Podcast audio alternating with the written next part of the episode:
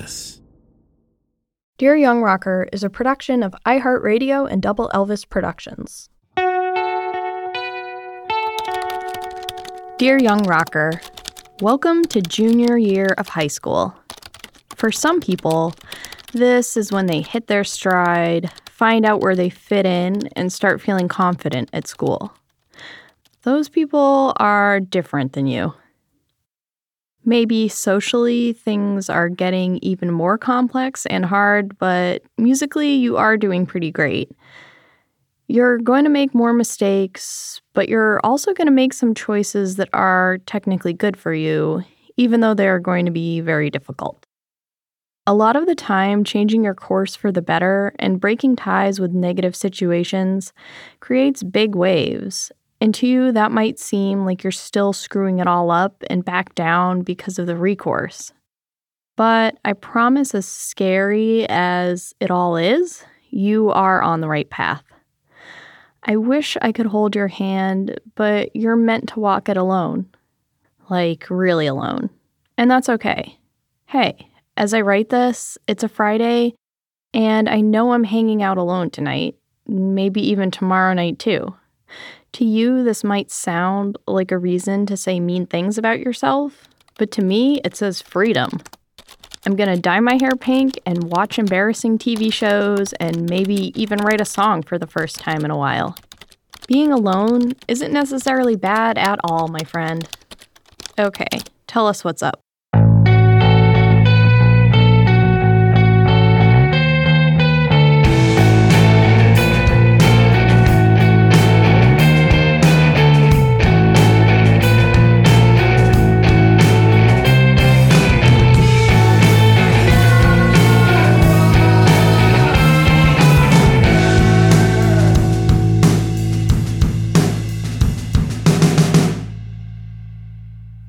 I walk into the big room and sit in a plastic chair in front of the timpani and xylophones.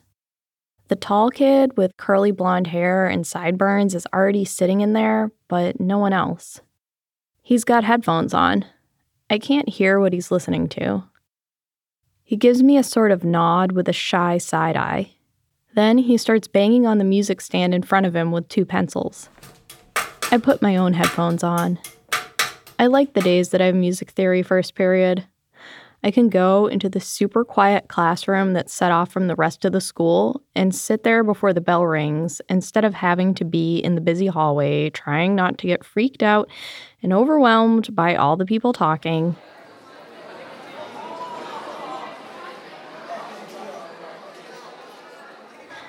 I can tell this guy is on the same page. We haven't talked yet, even though we've been the only two in the room a few times now. I look at him drumming and have an idea. I wave at him to take off his headphones. Uh, hey. Uh, do you like play real drums? Uh, yeah, sort sort of. Sure. Um, do you want to be in a band? Oh, oh, uh, wow. Uh, gee, uh, okay. Cool. He starts blushing. It's kind of cute. So, when summer started, Ricky and I didn't talk to Nick. We played some shows with this freshman kid named Bobby. He was pretty okay at drums, and he was always really happy to practice and play gigs, unlike Grumpy Nick. Ricky had to show him how to play in three for part of one of our really long songs.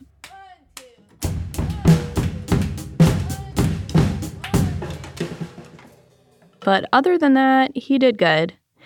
He really liked the Killers and My Chemical Romance and wanted to wear eyeliner like them and all the other bands now that are really into that look.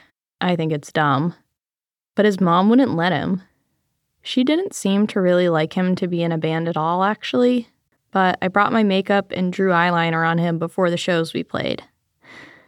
We did a pretty funny goth photo shoot once with all three of us wearing a ton of eyeliner, and we wrapped curly guitar cables around our necks and pretended to look dead, because that's like in for some reason. Once school started up again, though, we gradually sort of stopped hearing from Bobby. We'd ask him to practice and he wouldn't show up or call us about it.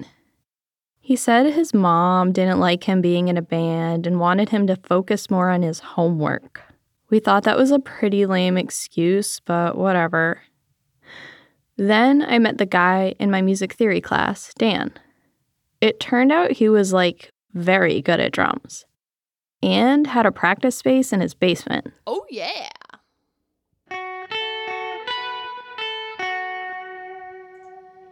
After we stopped playing with Nick, we had to change our name again, naturally. Ricky and me decided on the Psychics, spelled P S Y K I C K S, because we had the same thoughts all the time and decided we were psychic with each other.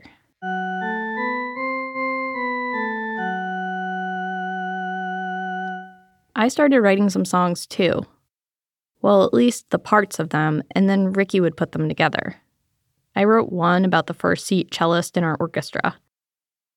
She was younger than me, so I really should be the first seat due to seniority. After all, last year that jock dude Jim got first seat only because he was older than me. The orchestra director even told me that after we had done a cello battle. But Emily has a fancy cello teacher and a super expensive cello and can play the super high notes. But I play way more in tempo and have better rhythm.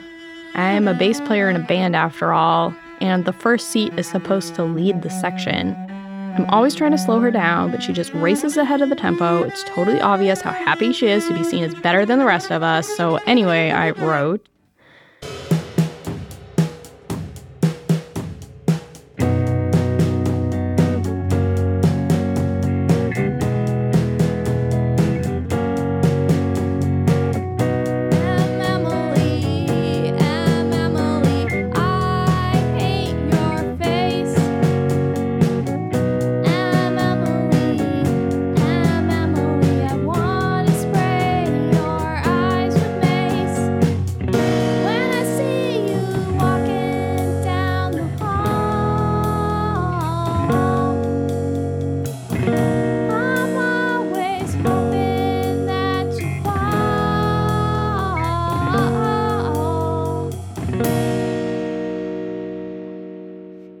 I wrote another song about how I always feel like I totally suck at singing. It starts with that ska bass line I wrote. I can't sing and keep up with playing that part at the same time, so Ricky sings the verses. Pick it up. Know that you can't do it. You can't sing a song. Listen to that awful voice now.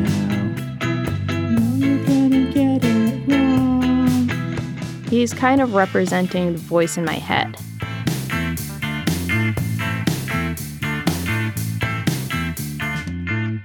Then I come in in the chorus and I answer,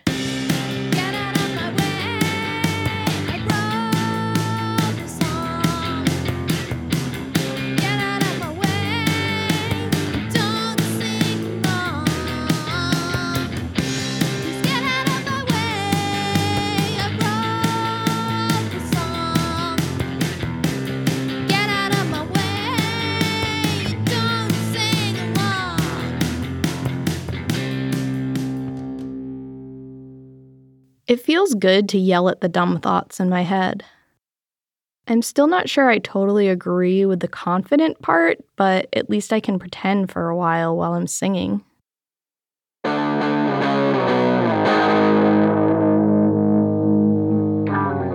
The band started sounding really good after we practiced with Dan for a while. He can actually play guitar and bass too, so he knows how to make the songs really work and helps us figure out parts when we write new stuff. It's a big improvement from Nick.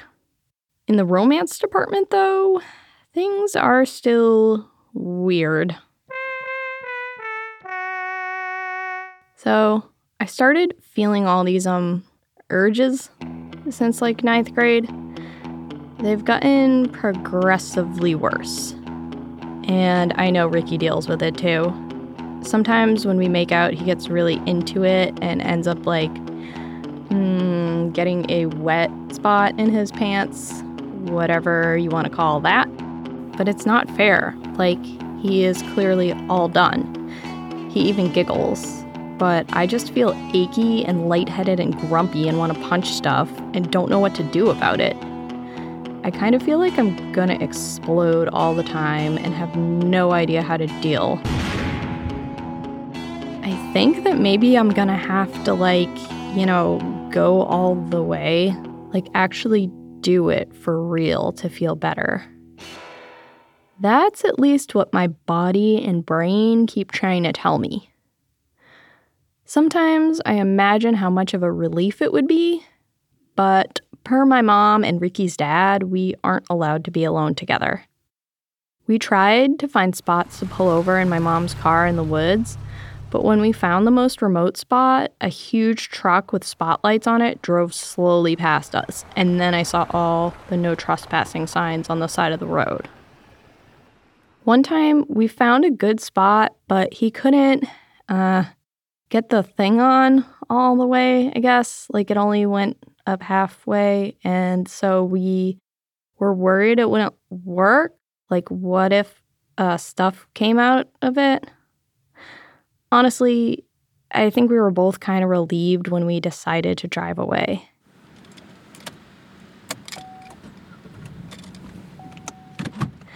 I was feeling really shaky.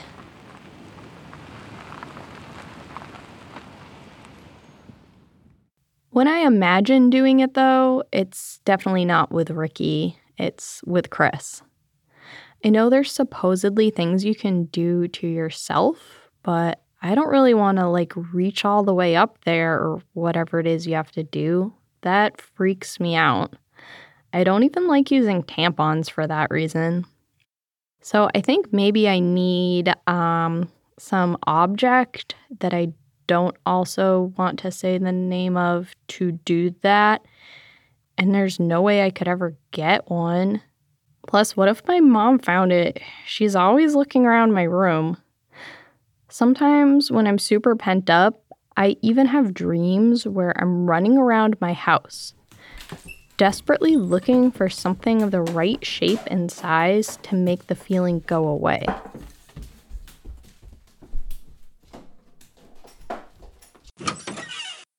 I talked about it with Chris on AIM since he's older and not a virgin. And even though I'm intimidated to talk to him in person, I can say anything on AIM.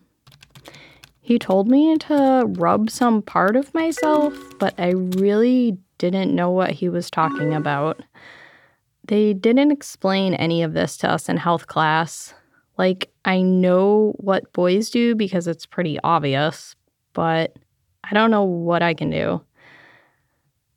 I just said to Chris, I don't think I have that part, or maybe it's broken. So I just stay awake all night, sweating and aching.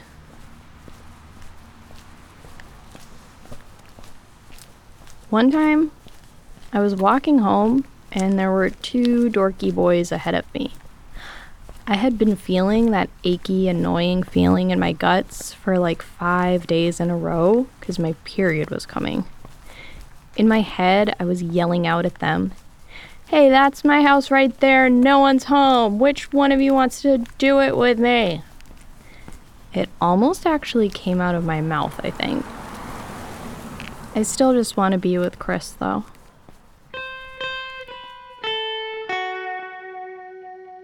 We played a pretty good show at Ricky's family's church in Worcester.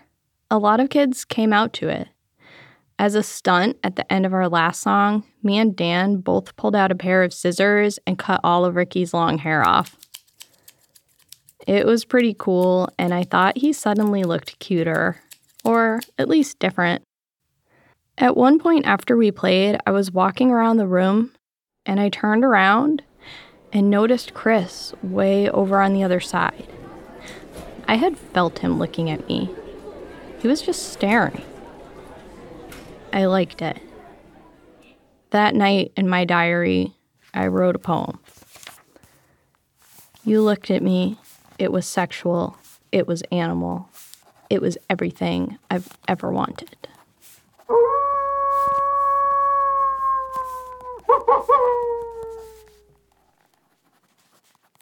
As a band, we decided we needed to get new recordings since we still only had the not so great ones from John. Chris said he could do it for us. We did most of the tracking in Ricky's basement where we usually practiced.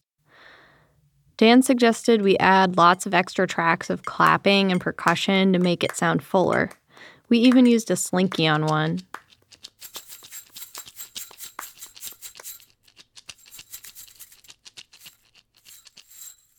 It seemed like this EP would come out way better than our last one. At one point, we took a break and Ricky and Dan went upstairs. I was still downstairs with Chris. He laid down on the carpet on his back with his eyes closed and stretched his arms over his head. His hoodie popped up, and I could see a few inches of his furry stomach. I had the strongest, strangest urge to get down next to him and put my face on it. I didn't say a word.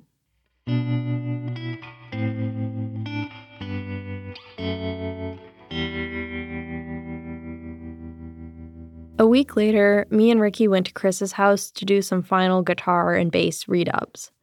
I had messed some stuff up, and Ricky wanted to redo some solos and add more guitar tracks.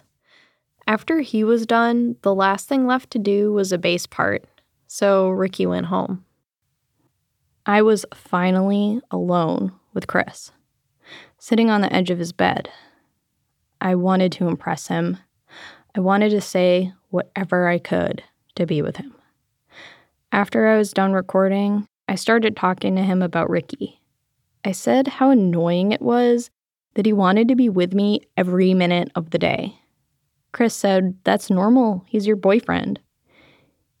He didn't get it. Ricky was clingy. He was driving me nuts lately. I mean, he was literally clingy, like physically. He would wrap himself around me like a weird spider monkey or jump on my back because he weighs like way less than I do, probably like 95 pounds or something. It was like a little brother or a pet. Like, okay, as a friend goofing around once in a while, but not exactly attractive when it happens constantly. Chris still didn't get it. Ricky's cool, he said. I knew I should put my money where my mouth is and dump him, but I just couldn't. The band was doing so well. And I thought about how he had threatened me before we even started going out to stop talking to me and break up the band. This record needed to come out. I couldn't ruin it all right now. And I couldn't tell Chris all that. I looked into his eyes. Every time I made eye contact with him, I still felt butterflies. What I really wanted to say was, I am completely in love with you, but I am terrified to say it. And I can't bring myself to dump Ricky, even though I'm not feeling it at all anymore. But I didn't. Hey, Chris. Mom's making her famous uh, pizza. Uh, does Chelsea want to stay? I didn't know if my mom had dinner plans for us. I said, no, thanks. When I went downstairs with my bass, his dad asked again, Are you sure? Yeah, I wasn't sure. I just knew my mom said she'd pick me up at seven, and I tried to call her cell phone and she wouldn't pick up. I'm also just really shy and nervous around people's parents.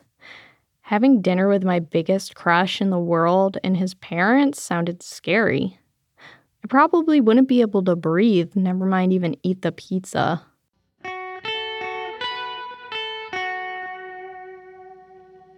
Eventually, my mom showed up. I got in the car. I told her they asked me to stay for pizza, and she said, Why didn't you stay? You can go back if you want. I'll get you later. No, I said. I felt like I would look stupid if I went back in. That night in my bed, I put my head under my pillow and screamed into my mattress as loud as I could, over and over again until I was so out of oxygen I felt my face burning. Then I kicked my legs under the covers until I almost passed out. Why didn't you stay, you idiot, idiot, idiot? I told myself. I slapped my head and I cried. I couldn't sleep. I knew I'd never be able to tell someone I liked them.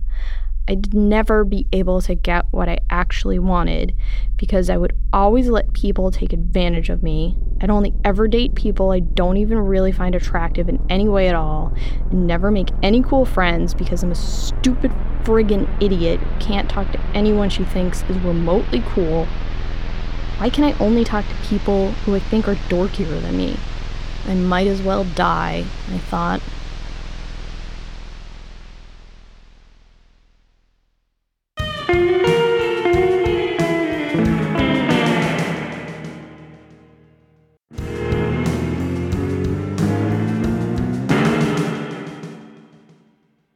School has sucked since screwing over Nick.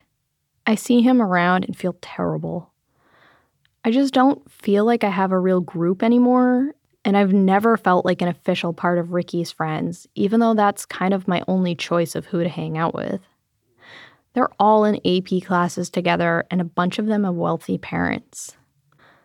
One girl has like a mini movie theater in her house. They seem to think they're better than everyone, or at least never feel self conscious ever, never seem to worry they're cool enough to talk to anyone else. How nice would that friggin' be? Huh? It pisses me off as much as it intimidates me. Being a total dick is their only way of interacting. One time, one of these boys was walking toward me in the hall. When he passed me, he said, Hey, it's Chelsea Urson. What's wrong with your face? Why is it so ugly?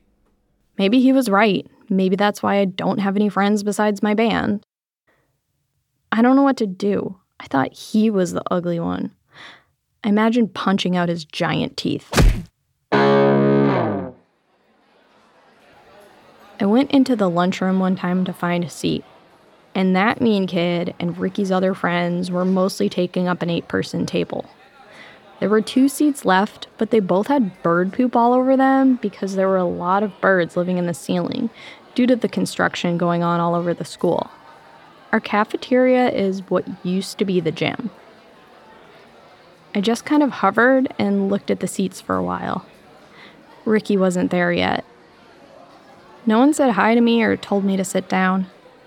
I started feeling like maybe I was unwelcome and walked over to the empty table next to theirs. I knew they probably thought I was weird. Screw those preppy dicks.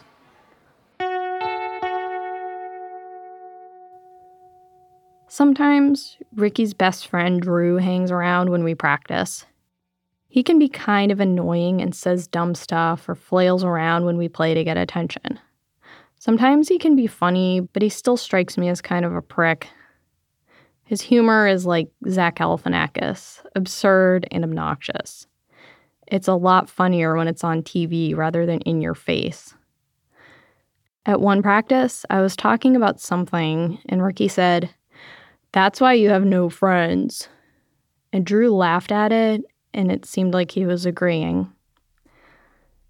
Nothing anyone's ever said to me in my entire life has ever made me so mad. They had hit my most painful insecurity. I've always struggled with friends, but I thought they were some of my only ones. Maybe he's right, I thought for a second. I mean, if I can't seem to be in a group of friends, not even my boyfriend's best friends, well, then maybe I am just completely socially incompetent. The hurt was so deep it turned into instant, blind, out of control anger. I've never yelled at anyone in my life, but I started right then. I felt like my body was just doing the yelling while I fell backwards into a black hole. My vision turned off. Everything was black, and all I could sense was this heat getting hotter and hotter. I don't even know what I said. When I came back, I saw their faces give me the you're being a crazy, stupid girl look, which made me even angrier. I usually waited at Ricky's and had my mom pick me up, but since Dan had his mom's car, I asked him to drive me home right then. He had seen the whole thing and agreed that I needed to go.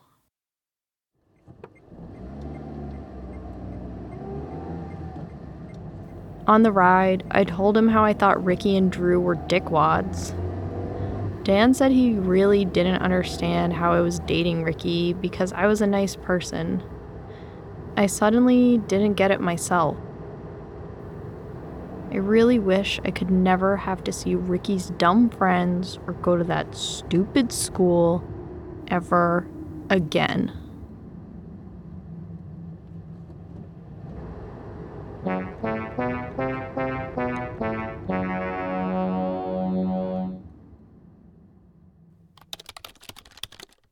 Dear young rocker, oh boy, that was completely unfair of them.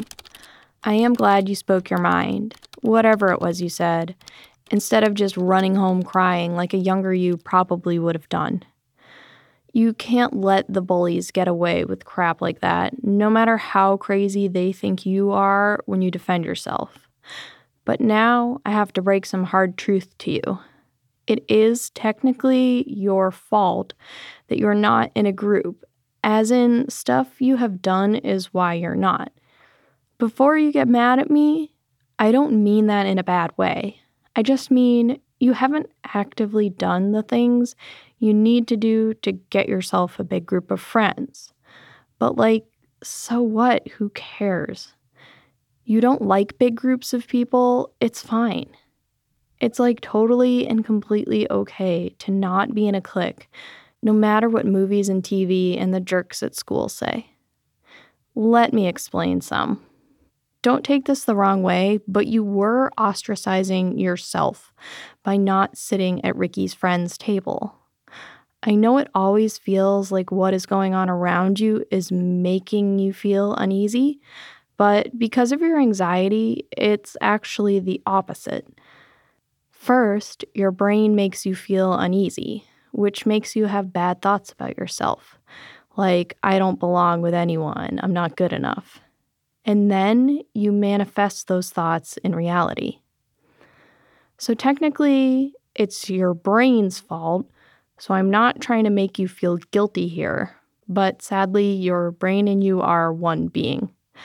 I wish I could tell you how to make those thoughts stop forever, but here I am at 31 and I haven't figured that one out yet.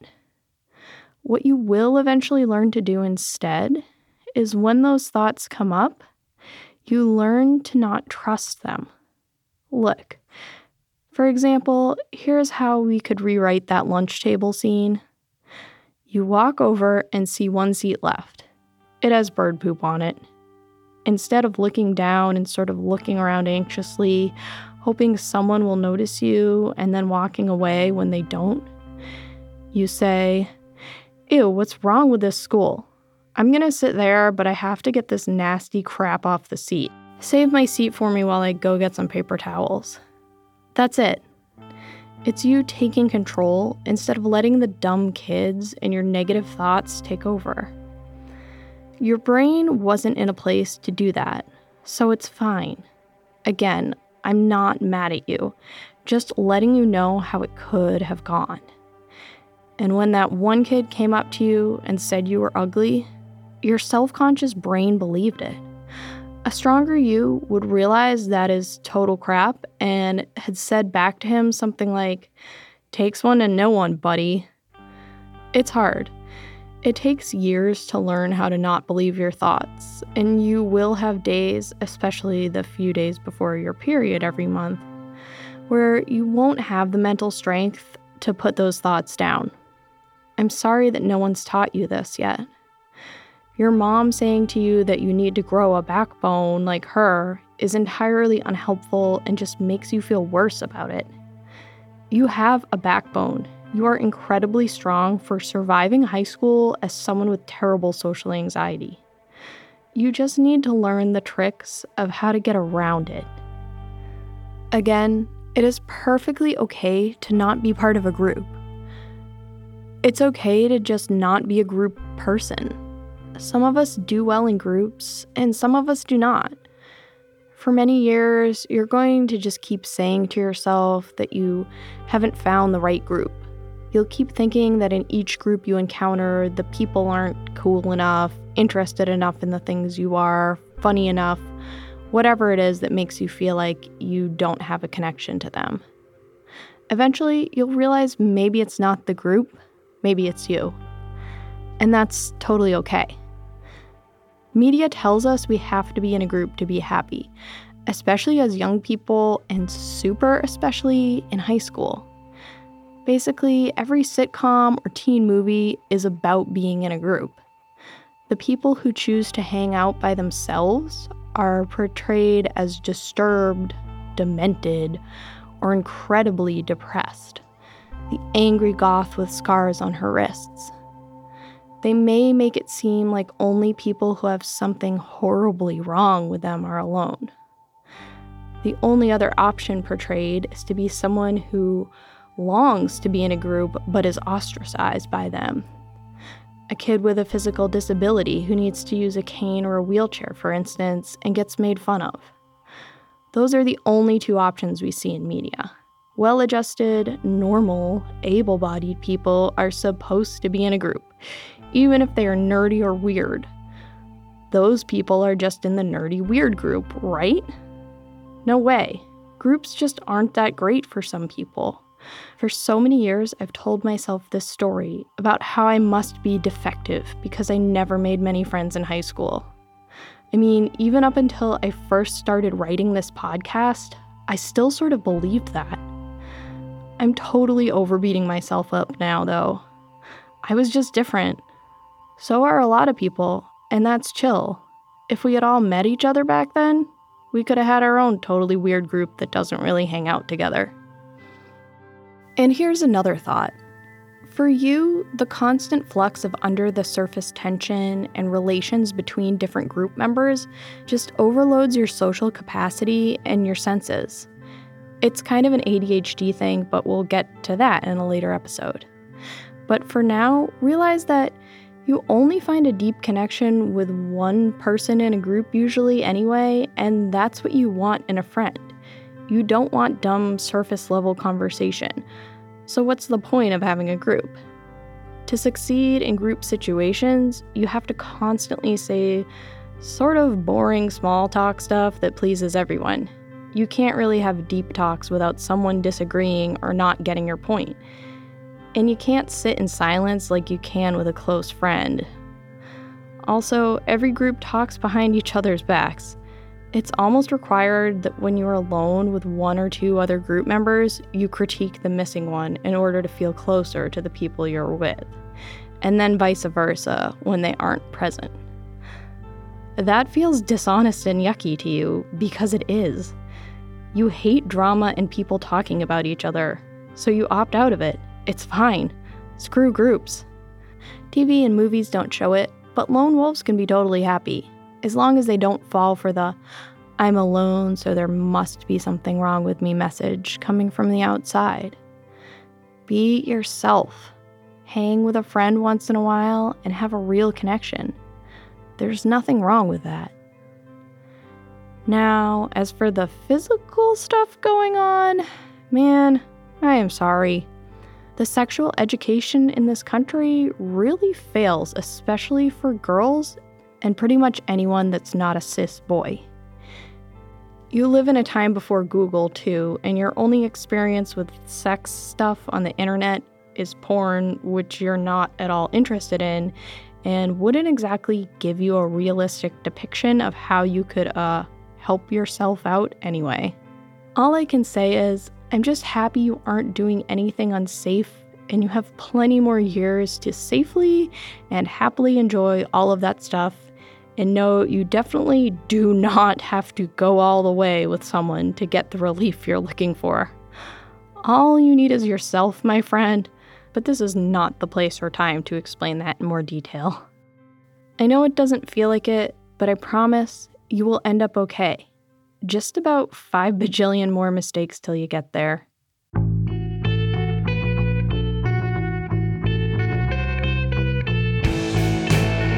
Next time on Dear Young Rocker, Chelsea says a painful goodbye to a big part of her life and considers dun dun dun college.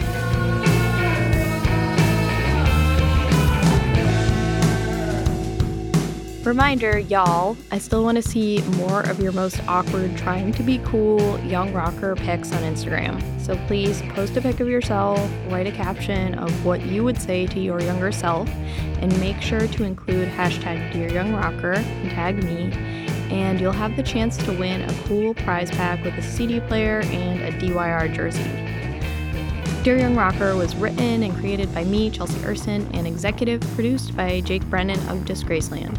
I also wrote the theme song, the transition music, and made a good amount of the sound design. My friend Daniel Radin, who has a cool band called Future Teens, voiced my high school Dan and helped me record and mix the redos of my high school band songs that you heard in this episode. Jack Pombriant mixed the F, and Sean Cahalan helped out too. Thank you to everyone again who sent me a lovely message about what the show means to you, and anyone who's left a nice review on Apple Podcasts. That helps me out so much. Of course, the number one thing you can do to help this show is to just tell someone about it and send them the link to listen so they have no excuse not to. Word of mouth is still the best way to spread this kind of thing. So, thank you to everyone who's told your friends and your kids and your kids' friends about it. I really appreciate it.